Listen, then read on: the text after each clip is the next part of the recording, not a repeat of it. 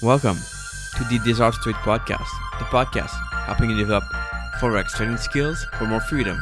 I'm your host, Etienne Crete. Let's get started right away.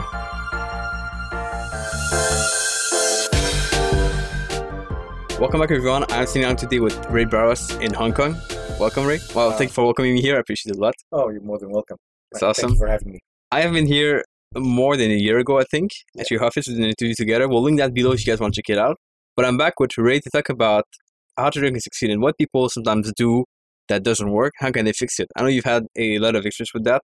And for people nothing new right now, tell people what you do, who you are, and just a bit of background about yourself. Sure. Just very briefly, I was a private hedge fund manager, limited partnership from 1990 to 2010. I retired from that in 2010 and set up a school for traders, which is what I've been doing since. Fantastic. That's awesome. And so you always told me the fact that last year you kind of took a break. I want to understand more how traders succeed and what they have to do to succeed. Yeah, well, that's my goal was to make a difference. You know, th- this horrible stats where 90% of newbies fail.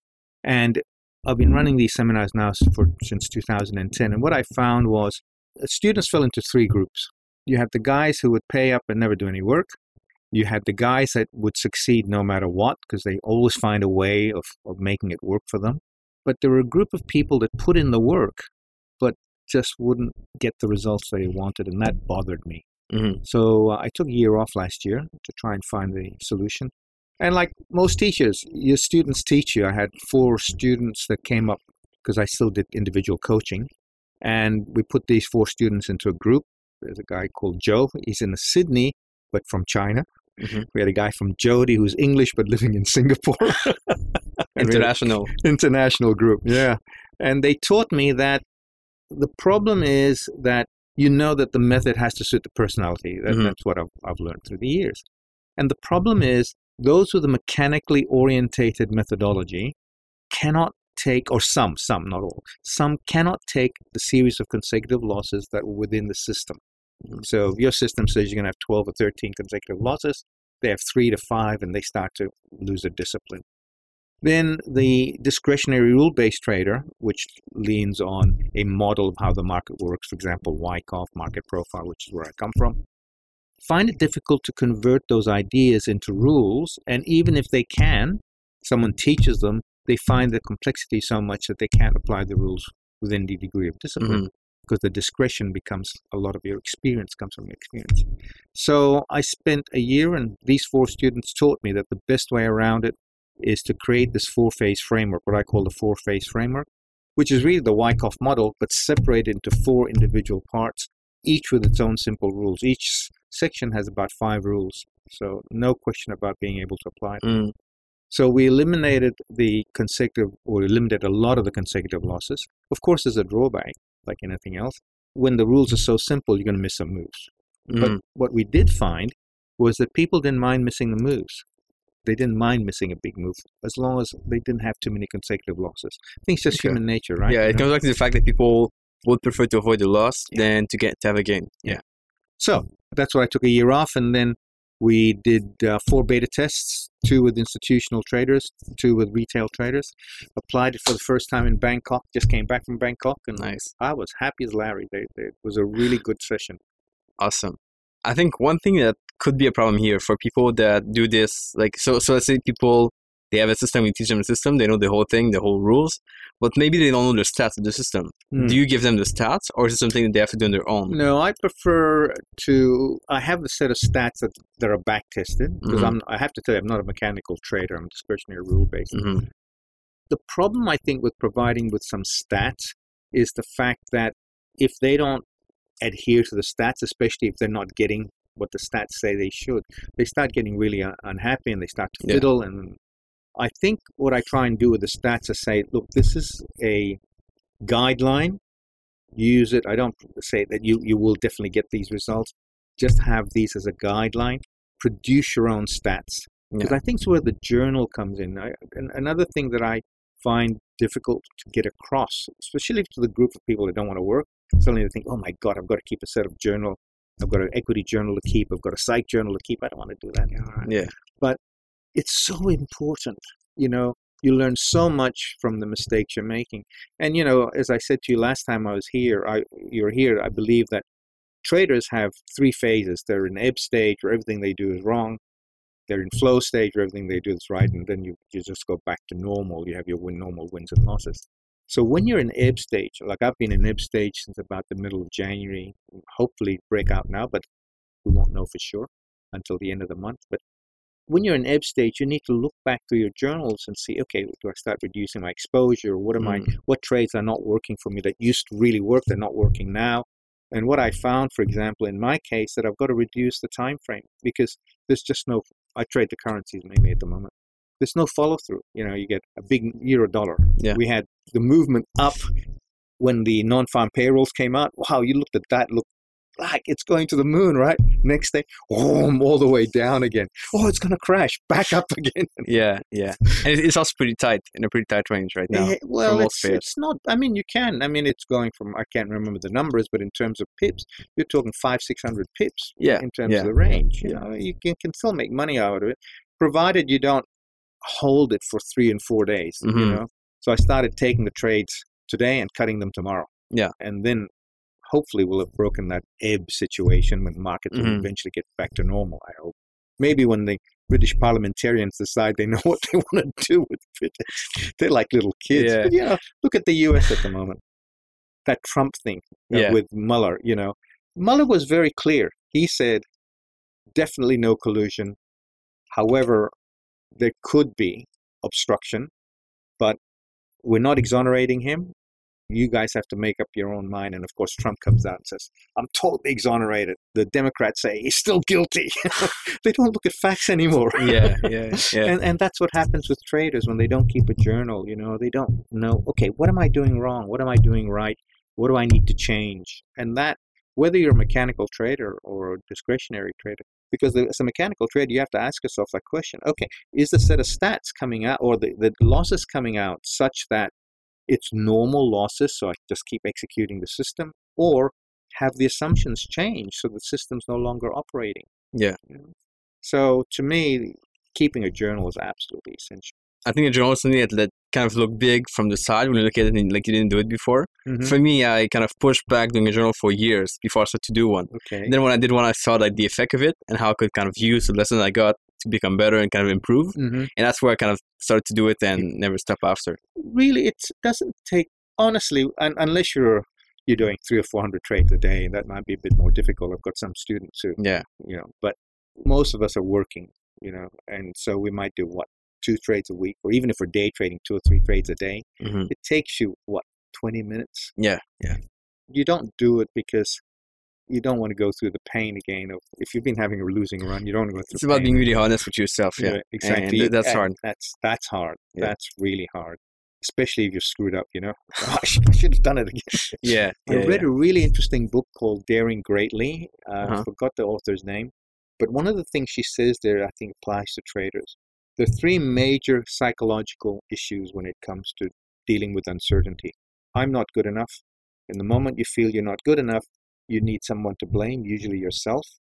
And that blame then turns to a bit of shame. So you start avoiding it and you start making excuses.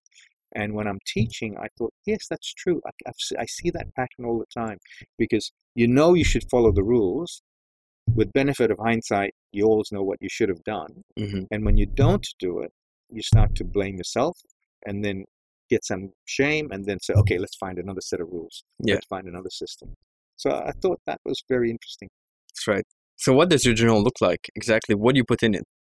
Well, the journal to me, there are two parts, right? You've got your equity journal, and I think you know Moritz, right? Yeah. Moritz are Yeah, yeah, yeah. Edgewonk. I think it's a fabulous piece of uh, Okay. equity software. What I like most about Edgewonk, for the, especially for the newbies, is the fact that it can quantify some of the psychological, the, what I call the Mm. soft issues. It allows you to quantify some not soft. Also, very good as a spreadsheet. So you've got that kind of journal. The only thing that I would like to see more of, which might be difficult in Edgewonk, is that it's very limited in terms of the qualitative stuff. Yeah. What you can comments are very limited that you can put in. So you need a psych journal, which is your I use Evernote because of the search functions in Evernote, even Mhm. the free version. So a combination of those two things provide my one journal, equity and psych. And you know, for your readers, what I would suggest to to help with the improvement is you do maybe six or seven trades, see what you did right, see what you did wrong, and then say, okay, this are the things I didn't do that I would like to have done. I should have done correctly. Make some action to change it. Keep a record of what you did. See whether or not it worked, and then change it again if you have to. So if you keep doing that six or seven trades, especially for beginners, Yeah. you have to improve. And that Mhm. to me is what goes in the journal. So in the journal, your equity journal, of course, just your and your entry, your pattern, yeah. your setups, etc. And then your your psych journal is just any qualitative event that might have impacted your trading. I think I mentioned this to you last time. We had a student who kept a psych journal, very, and he was hired by Prop House, and they wanted him to smooth out his equity curve because he was a very good trader sometimes, and sometimes it was just abominable. And they couldn't understand why, and they're about to let him go. And they said, "Look, see if you can help this guy. And then we looked through his journal and so on. And what we found was every time he had a fight with his wife, do you think he had a profitable run or a losing run? Yeah, losing run. Losing sure. run. Yeah. Wrong. Wrong. Oh yeah. A profitable run. Wow. Okay. Who, thought, who would have thought? And the reason was, so Huh. he was going to show his wife, I'm going to show you that, that I'm a really good trader. So he was really disciplined after a fight Ah, with his wife. Okay. And so we then worked out a way to get the discipline in without having a fight with his wife. So that's interesting. So how would you do that? How would you achieve that discipline of How he getting the result without having a fight? Well, you, you need to see what he was looking for because he, Uh-huh. in- when he fought his wife, he had to show his wife he was going to be good. So we said to him, "Okay, what circumstances can you think of without having to fight with your wife to show her that you're good?" And Yeah. there were a couple of things he came up. He came up with. I didn't come up with it, and I won't disclose it because it's personal to him. But Uh-huh. he uh, came up with a couple of things that would lead him to show his wife. His wife was happier, the boss was happier, and he was happier. so it worked out. And that's only because of the journal. Yeah. Because, you know, it's such counterintuitive, right? Everybody says, oh, he had to fight his wife. He had to have bad results, right? And Right. It's totally the other way around. Interesting. Yeah. So, so what I found for me is that kind of a free flow writing of, of whatever I think about then can be helpful. Like some people prefer maybe more structure, more question. They ask themselves all the time in their journal. But I don't know. Do you prefer to just write whatever you think about, or I, I think that would depend on your character, on, Yeah, on your okay. personality. But whatever you do, however you start off the journal, you need to, I think, coalesce it into a learning experience. So if you're free flowing, Mhm. after the free flow, look at it and say, okay, what have I learned from this? What have I learned from this free flow? And then that has to be a little bit structured. Some people are already structured, right? So, they- Yeah. but you must always have at the end of your entry, what did I learn from this? Even if you said I learned nothing from this, at least you've given it some thought. Yeah. I think that's what's key It's like Journal. and that practice helps you become better with time. Yeah, so even if it's not this trade, it's gonna be the next one. Exactly. It's perfect. I think that helps really well when you manage money for other people. Also, to find out where you screw up and where you can get better. Yeah, absolutely. Because at the end of the day, one of the first things I learned if you're trading for other people, if you have a very bad loss, you get on the phone Yeah. and you tell them had a really bad loss, and they'll eventually ask they'll ask you why.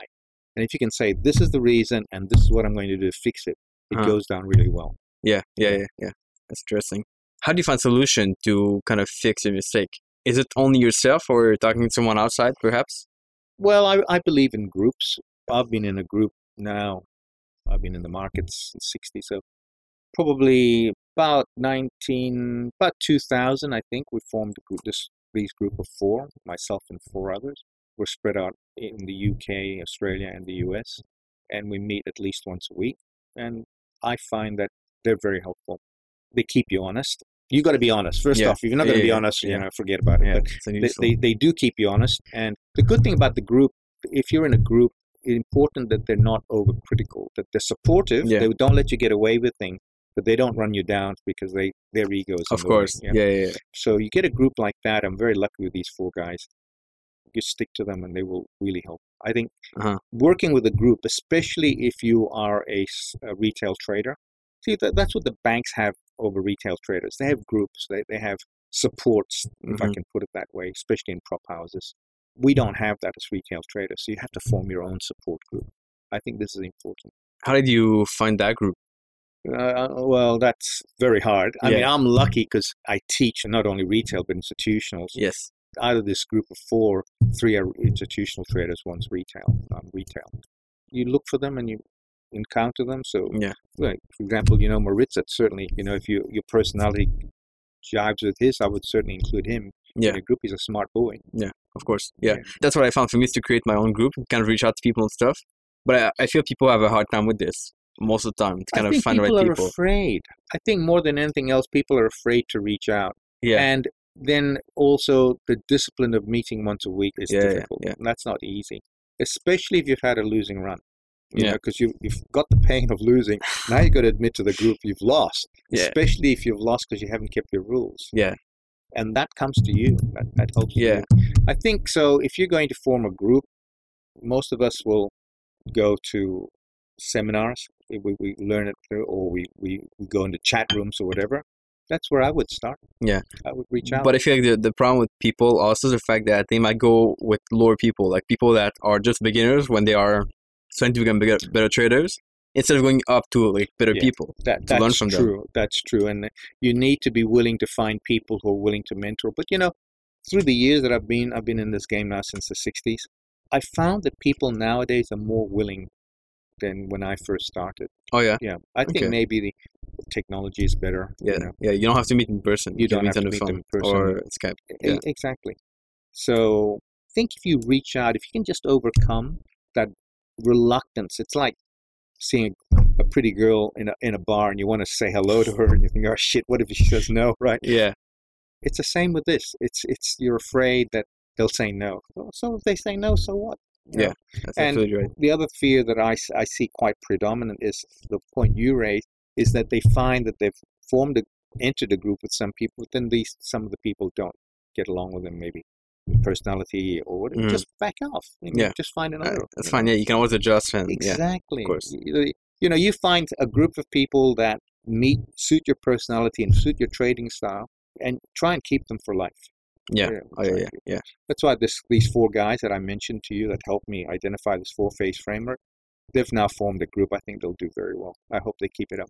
hmm In in general, I'm curious to know. So, what is that four phase framework like? Four phase framework, well, it's be- really just a Wyckoff approach. If we Wyckoff starts with an accumulation distribution, so we'll Mhm. put that to one side. After the breakout, there's what he calls a markup phase, trending phase, right? So for me, that is the first phase. That's the first phase framework. You've got rules dealing with directional moves. These are moves where the market moves in one direction. There's no pullback, and you have to f- form a set of rules to trade them. Now, the one thing you can say is that most people don't trade this. I call that the IPM, the initial price movement. I took that from Market Profile, which is mm-hmm. exactly the same model. And the thing with that, most people don't trade that well because what happens is, let's say they buy somewhere near the lows and they see the market go all the way up to whatever target they reach and it gets there. They do one trade. That's it. And they think, oh, how clever I am. But really, what Pete taught me, Pete Steidlmayer, he says that's the phase where you need to be aggressive and accumulate your positions. You know, so instead of doing one, maybe you should be doing five or ten. Yeah. And the whole idea is to accumulate so that when you accumulate, you no longer have a risk on the open position that you had to start off with. That's that's the that's what I teach the students. Okay. So that's your in IPM phase. The next phase is what Peter called the pause phase, which is a correction, if you will, within the, the strong directional move. You get the strong directional move, then it pauses. And there's a guy called Galen Woods came up with this idea of a three bar congestion, which I found useful. I adapted it to my own, I, adapted his idea. Mhm. And I found that that really works as a strong continuation with a low risk, high probability of success. Those two, I think, are very easy phases. Then we get to the more difficult phase, where if the market's been moving up, you get into a distribution phase, where you then have to question is the market likely to break out, continue to the upside, or is it likely to change its trend? And we need to, here I relied mainly on market profile Okay. methodology to identify that's a third phase, which is breakout continuation and then breakout change in trend. Mm-hmm. Breakout change in trend was mainly the Wyckoff patterns. So Okay. I combined my market profile and Wyckoff and, and set up. As I said, each phase has only got five rules, and you're either there or you're not. You know, it's it's it's simple. But what it does do is does two things. It eliminates some of those trades which discretionary traders got. Well, maybe it might do this and maybe it might do that. In in this case, you're either in this phase or you're not. That's one. And secondly, it has what I call soft stops. So, for example, if you take a three bar congestion breakout and the market comes back into congestion, you immediately exit Mhm. without your stop being triggered. Okay. The soft stop. You, Okay. Market comes back, closes within congestion after breakout. You're immediately out of the trade. Now remember, this is a very narrow band of congestion. That's why Galen calls it a three, three, uh, three bar congestion. Mhm. So it's not, not not huge trading ranges, right? So you find that when I'm having an ebb phase, for example, instead of losing, if your daily range is 80 pips, instead of losing 80 pips, you're losing 20 or 30. Yeah. makes a big difference. awesome. Like cutting your losses. Yeah. That's good. So you you keep your losses like in this ebb phase that I had, and I'm, I am trading this myself. So just to give you an idea, 16 losses for the um, month of February, we had a 1.62 percent loss Mhm. after 16 losses. Yeah. And for three four win. So you know you're never going to get that if you just rely on your your hard stops. Mhm. So that to me is a very important part of the system. And as I said, the other part is that it does eliminate a lot of the problems that discretionary traders have because there's too it becomes a bit too complex. There's a very clear you take the trade, the setup's either there or it isn't. Mhm. There's no Mhm. ifs and buts. The drawback is that there you might miss a couple of moves. That's all. That's interesting. So the other thing people might do also for reducing their losses is moving their stuff to break even. But I think that's Yeah. that your way is better because you have a rule. Like if it goes there, it's likely not to work. Yeah, the problem with and you know you're managing a trade. The question, as Pete always taught me, was when do you make your move your stop to break Mhm. even? If you move it too early, you're not Yeah, giving that's the a market tricky one. That, yeah, that's the hard part. yeah. So one thing I could never do with Pete always that's where my soft stops came in. Pete never used hard stops. Never put stop in the market. Mhm. It was always based on what the market was doing and whether or not it was doing what he thought it should do if the trade was good. And that's all right for Pete, but you know, you can't. that's a tough one. That's for, a very for tough me, one. Yeah. So. I, I have a hard stop, the beyond which the market gets. If the market gets there, I'm out of the trade no matter what. And when you're having an ebb stage, invariably the market, if you don't get out early enough, the market will hit the stop and then go your way. I mean that's that's the way the ebb stage works, right? But I'm not prepared to. I've I've seen Peter sit through some horrendous, and he'd sit there and look at this and that. This is going to come back, and yeah, okay. In my memory, it did come back Mhm. but I wouldn't have sat through that. I, Yeah, uh, yeah, It's just you know, the, the thought of, oh my God, look at it. Oh, it's going, it's losing. It's gonna, I'm gonna get wiped out. Mhm. It takes a lot of courage and uh, how would I put it, fortitude. Also, you, I've got to say something with Pete. When the market, no matter how much the loss was, when he decided that he was wrong and that the market was not doing what he wanted, he would cut it. Mhm. So I, I decided to have soft stops and hard stops, and I, I felt that that works for me. Mhm. Mhm. Now, how does it work when you tell someone who's really discretionary to use that framework? Do they kind of repel it and not want to use it? Surprisingly, it hasn't been the case. And This is what's happened to Bangkok. Uh, not so much. I got some idea because I sent a survey to these Mhm. people, so I had some idea where they're. But the the students that what I call the the um, beta test students, I knew because I sent them to a psychological test. We can we can and had some idea where their their leanings were. Okay. I had two fears. The rule based trader would not like the discretionary elements because there are some discretionary elements Mhm. and the discretionary trader would not like the, the cage that they were kept in. Yeah. Didn't happen that way. It was Okay. actually there was enough in it for both, at least as far as these groups are concerned. That's why I say when we do the seminar and we do 40, 50 people, Mm. we'll know more. But at this stage, because we did a group of four, about 16, about 30 people in total, four groups, we had about 45 Okay. to a group. And um, so far, the discretionary and rule and the um, mechanical traders had enough in it to be able to manage this thing without freaking out. Okay. Yeah. Interesting. This is also how I reacted when I first heard the principle. So I got this from Stan Weinstein Mm-hmm. first, Yeah. which is a similar thing, but I think yours is more detailed. And for me, I didn't look at that before at all. So I was only looking at indicators and, and cross section a little bit, candlesticks. Okay. But when I included that, I felt just better and I felt more in control of the whole thing, which I think is what most people are going to face with that framework. Hmm. They, they kind of lack a part that they see they lack and then they use it and they feel better. Yes, exactly. So that's interesting. Yeah, it is. Are there any mistakes people tend to make with that framework? Anything you've seen common? Common. Um, I haven't done enough Mhm. at this stage to see a particular pattern. The only thing I would suggest is that there is a fear of adding to positions. Yeah. That to me, if, if there is a common element among the 30 odd, the test, that would be the common. There's a fear of adding to the position because they've never been taught that. They've never been Mhm. said, okay, if I add to my position now, okay, I can't lose on the trade, but then I'm going to give back all my profit. Mhm, You know? mhm. But the other side of it is that if you've got a directional move, and that directional move, look at the stock index, U.S. stock index since at bottom. That's what we call a directional move. Yeah. It's, it's starting to now we're starting to get pullbacks, which I would say I would call a pause phase. But this has been an exceptionally strong upward move, not in terms of momentum, but in terms of grind, Mhm. grinding up. If you put a one period swing on a weekly chart, you haven't had one single pullback. So that's massive. Yeah. Imagine buying the low and say, okay, getting out yesterday, Mhm. argument's sake, or the day before when the market tanked. You've got your entry and you've got your exit, and let's say you're trading one contract. That's Yeah. one contract. Yeah. When you could have pyramided all the way up. Yeah. With benefit of hindsight, you look back and say, oh yeah, I should have, right? With benefit of hindsight. But what people are afraid of, they'll remember the times that they added and it didn't work out. then Right, right. That, that- I think is probably going to be the most difficult part. That's something I feel also myself because I never really added to a trade.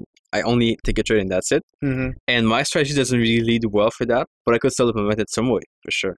So how would that work for someone starting out with this? Would they add when there's stop losses to break even, or would they? Or, or I mean, would they? Would they make sure they don't have any loss first? The, the rule, the rules. First, you got to make sure you got a couple things. The way the work is, you, you identify the. You identify the time frame you're trading. Mhm. Then you identify the trend of that time frame, and then you go to your four phase framework, and then you say to yourself, okay, I'm in an uptrend, the directional move. I'm in a directional phase. So then you enter the trade. When the market moves a certain distance, you can do one of two ways of, of, of uh, making sure you don't have loss in the trade. You can have what I call the rule of three, where you exit the first third the moment the market has twice your stop. You Mhm. leave your stop at the original location, and then you exit one third, leaving two thirds Okay. to, to run. The other way is to bring the whole thing to break even after the market has done a certain. We show you how to do that. Get this. Uh, the problem with there is that if the market it doesn't work out for you, then the market will. How would I put it? You won't make any money out of the trade after being probably in, in good profit, Yes, if I can put it that way. I actually prefer the rule of three Okay. because what I tend to do is that I will exit the first third, and then as soon as I can, I bring the stop to break even. So I can add to my position. I treat each position separately. So I exit the first third. I can now add another position. When I can exit the second position, first third, I'll bring the stop to break even on the first set of positions Okay. and slowly accumulate it that way. Uh-huh. And, if you uh, if you get a move like you did in the stock indices, and Yeah. you do it that way, you're picking up dollars all the time. Even in, in some currency pairs that have been trading for a long time. Yeah. Yeah. That would be surprising. Yeah. Do you have a limit of, of orders you can take on a specific pair Yeah, or we have a portfolio. We have a portfolio risk in the, in the Okay. risk management, and this is a function of initially it's a stats because oh, we don't have we don't know what they're trading, but it's a function of the return on capital per annum and the probability of consecutive loss and how much you're prepared to give back. That's their personality. Okay. So, for example, if your return on capital, for argument's sake, is 20%, and your probability of consecutive loss is 5, and you're risking 2% of trade, so you're prepared to give back 50%. percent Mhm. If you're saying, no, I'm not, then you've got to reduce the amount of dollars that you risk.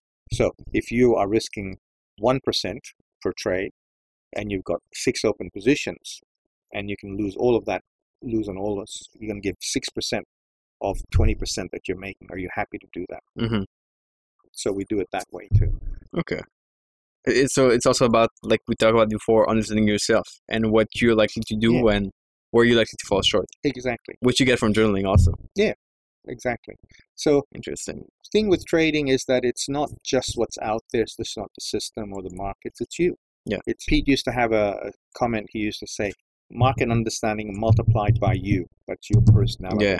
equals success." And I couldn't agree with it more.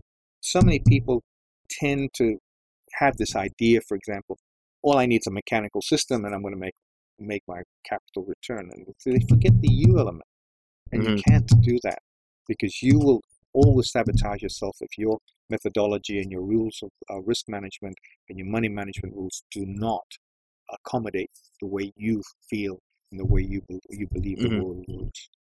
What you experience now, how would you go about it for someone t- starting out to understand themselves? Oh, that's a hard question. The easiest way to go about that is to first get a methodology Mhm. and then start applying it and then get a coach to help you. See where you fall short. See, see where Yeah. you fall short. Because, you know, one of the things that I did, I don't think I ever told anyone this, it was the first time. But first, for your listeners, I, I actually spent about 10 years with, um, because when I first started trading, I, I couldn't make any money. Mm. It took me over 10 years. In that period, I actually went and saw a psychiatrist with the idea of saying, okay, I understood that you, you needed to understand yourself. And I said, well, I'm obviously doing something wrong. And Dr. George Lianos was his name. He, he was very helpful. I actually learned a lot of myself, about myself through him. No, I'm not suggesting everybody should do that, but that's Mhm. the path that I took. Okay. You need to be two things. I think you need to be committed to your own success and you need to be honest. So if you journal, a lot of the self awareness will come. Yeah. There's a thing we I mentioned this to you last time ACT, acceptance and commitment therapy. I would certainly learn something about that, pick up the happiness trap, and learn how people develop insights, if you will. Mhm. Because as you know, with the ACT, there's the right brain, left brain, which is your goal setting and so on. But the right brain deals with mindfulness and deals with acceptance and diffusion, those concepts which treat thoughts not as reality, but as something we are having. How you interpret the meaning of those thoughts it tells you a lot about yourself. So if you can catch yourself thinking about it and journaling it and say, okay, market's going down, I interpret that I'm going to lose a bundle, or I'm Mm. interpreting that that I'm going to be able to withstand the loss, and no matter what. But it tells you what you're thinking, tells you Yeah. about insights of your character, and that that I think would be important. And this is amazing because most people only kind of have the thought and then act. That's it. That's the only thing they have. Yeah. Well, if you just take an effort to have the thought, think about it, write about it, maybe act after or take the right decision after, Yeah. that's a huge step you're taking. Absolutely, and that's I think the genius or the biggest contribution that ACT has. You can have the feeling, but you don't have to act on it. Don't push the feeling away because it's going to sabotage you. Accept the feeling for what it is, but you don't have to act on it. In fact, understand what the feeling is, and you learn a lot about yourself. So, to me, ACT has been very useful. Yeah, it's awesome. I think it was Andrew Menaker that proposed this idea of like writing down what you want to do or what you did and then why. Mm, Also, mm. as a question. The why, the why is, you're right. The why is really critical. powerful. Anything you want to tell people that we didn't cover so far? Anything that any lessons maybe you got the past year or so that you want to pass on to people? All I, I think the best thing to say is that we never stop learning. Yeah. You know, I've been in the market since 60s. My first trade was early 60s. That's 50 years now. I learned something last year, for goodness sake. Yeah. You, know, you never stop learning. eh, And you, you can't stop learning anyway because uh, it's a zero sum game. And the people that you're, at the end of the day, the people who are competing with you are, are your, the people who are making money. They're always improving. They're not sitting back on their Mhm. laurels. No. So I would suggest that you, you adopt a mindset of constant and never-ending improvement. Mm-hmm. Fantastic. I want to have you back and I want to share your lessons with people. So we'll do a webinar together, Sure. a special event for you guys. We'll put the link below for that. It should be in a few days when you see this live or in a few weeks. We'll, we'll set out the date later. But uh, that's awesome. So where can people find you if they want to connect with you, Ray? www.tradingsuccess.com and Ramon Barros at tradingsuccess.com. Just drop me a line. Fantastic. Yeah. Thank you very much. I Thank appreciate you. Appreciate it. And we'll catch you guys pretty soon in the webinar with uh, Ray. Catch you guys. Awesome.